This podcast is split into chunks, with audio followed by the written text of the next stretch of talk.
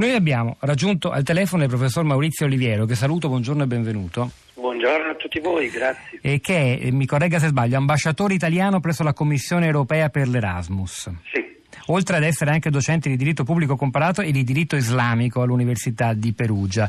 E, mm, le chiederò qualcosa anche a partire dalla sua, eh, dalla sua competenza più stretta, ma vorrei in primo luogo con lei toccare questo nodo. Sicuramente l'Erasmus come realtà, come orizzonte culturale, ieri ha subito un colpo terribile, ieri, l'altro ieri in Spagna con quell'incidente stradale.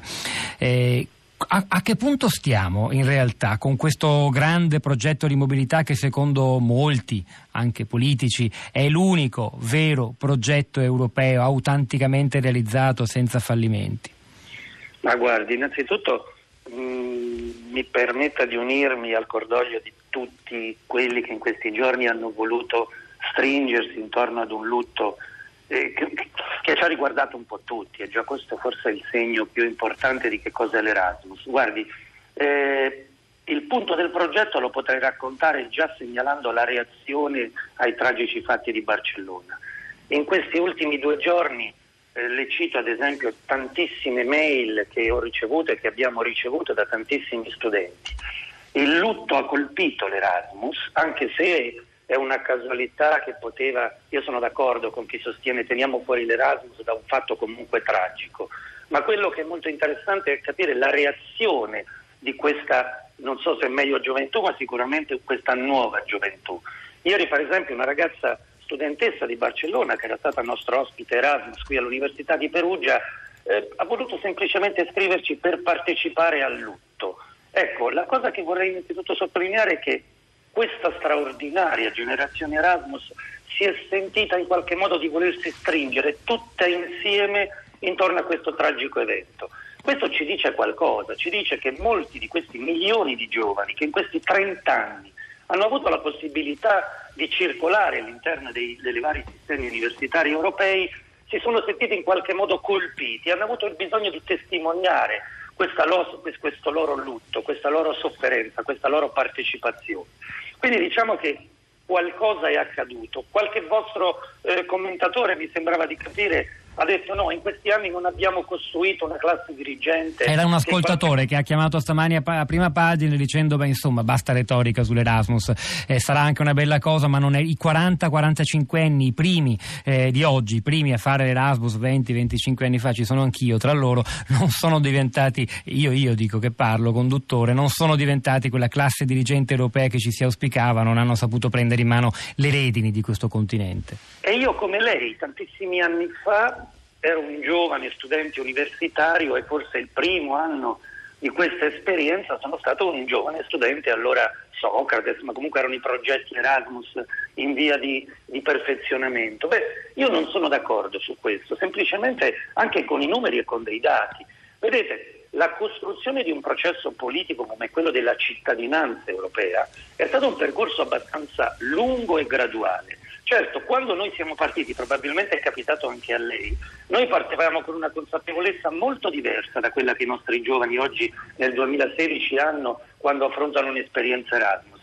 Noi andavamo incontro ad un'esperienza di un luogo totalmente sconosciuto, in qualche modo cercando anche di affrontare una dimensione culturale completamente diversa. Oggi i nostri giovani, quando partono, partono con una consapevolezza molto più matura e profonda di quella che avevamo noi. Così come non è vero che in questi anni questa generazione non abbia prodotto degli importanti risultati culturali. Guardate che disseminare circa più di 2 milioni di persone nella nostra Europa, di giovani altamente formati, vuol dire che noi possiamo aspettarci nei prossimi anni una classe dirigente che abbia almeno due valori aggiunti. Il primo, che abbia una coscienza dell'Europa molto più matura di quello che avevamo noi. La seconda, mi lasci spendere solo una piccolissima parola anche in considerazione dei tragici fatti che in queste ore noi stiamo ascoltando rispetto a quello che sta accadendo a Bruxelles. Guardate che uno dei punti di forza culturale più importante che l'Erasmus ci sta consegnando è quello che veniva detto poc'anzi nel mio intervento, cioè un'attenzione progressiva all'abbattimento delle barriere culturali. Guardate che noi partivamo 30 anni fa con maggiori difficoltà culturali. Oggi i nostri giovani stanno costruendo un'Europa senza barriere. Mi permetto di dire qualcosa che può sembrare forse retorico e credo anche abbastanza forte. Guardate che anche il modo di gestire queste difficoltà che riguardano i migranti, che riguardano questa fase difficile legata al terrorismo che stiamo conoscendo anche dentro l'Europa, credo che una risposta fondamentale possa arrivare anche dalle radio. Guardi, lei sta esprimendo un pensiero che era emerso già stamani da una nostra ascoltatrice a prima pagina che diceva appunto questi ragazzi incarnano il superamento delle frontiere. Certo, c'è da dire, professor Olivier, noi una settimana fa credo abbiamo commentato a questi microfoni un recente sondaggio di Ilvo Diamanti, di Demos, eh, che dimostra come eh, stia crescendo la sfiducia soprattutto dell'opinione pubblica italiana nei confronti della libera circolazione, si vorrebbero ritirare sulle frontiere o perlomeno i controlli, andare indietro rispetto al trattato di certo. Schengen e questa è, è, una sfida. Certo, l'esperienza Erasmus costituisce qualcosa su cui poggiarsi. Eh. Però sarebbe interessante, sì. come il progetto Erasmus è un progetto di prospettiva, sarebbe interessante e come dire, eh, scomporre questo sondaggio, ascoltare i ragazzi che hanno, diciamo, il sondaggio dovrebbe essere mirato sulla generazione Erasmus e lì forse avremo come dire, dei risultati esattamente opposti. Ah, non, ne, quelli... non ne dubitiamo su questo, credo fosse anche scomposto per età, per fasce d'età quel sondaggio di diamanti. Voglio leggere un messaggio di Rossana che è molto bello, io credo, un bello e inquietante, certo. Un nipote ventenne mi chiama, si definisce agitato a causa dell'incidente in Spagna e delle bombe di Bruxelles. Mi chiede se durante la stagione della strategia della tensione io mi sentissi come lui oggi. Gli ho risposto di no, perché non mi sentivo, non ero sola. Forse questi nostri ragazzi sanno di essere soli. Questo bel messaggio di Rossana lo potete ritrovare e magari anche commentare se volete sul nostro blog, la città di radio3.blog.rai.it dove stiamo cominciando a mettere anche le prime possibilità di approfondimento, di riascolto, come per esempio l'intervista che ieri Loredana Riperini a Fahrenheit ha realizzato eh, proprio commentando la notizia del tragico incidente in Spagna, eh, la filosofa eh, Marina Sozzi, andatevela a risentire sul nostro blog, c'è il link diretto a, quel, a quell'intervista. Io vorrei chiedere un'ultima cosa, mancano un paio di minuti minuti, intanto arrivano ulteriori aggiornamenti sui morti da Bruxelles. C'è anche un numero di emergenza de, che ha dato l'unità di crisi della Farnesina, io lo dico, 0032 02 75 37 300, lo ripeto, 0032 02 75 37 300.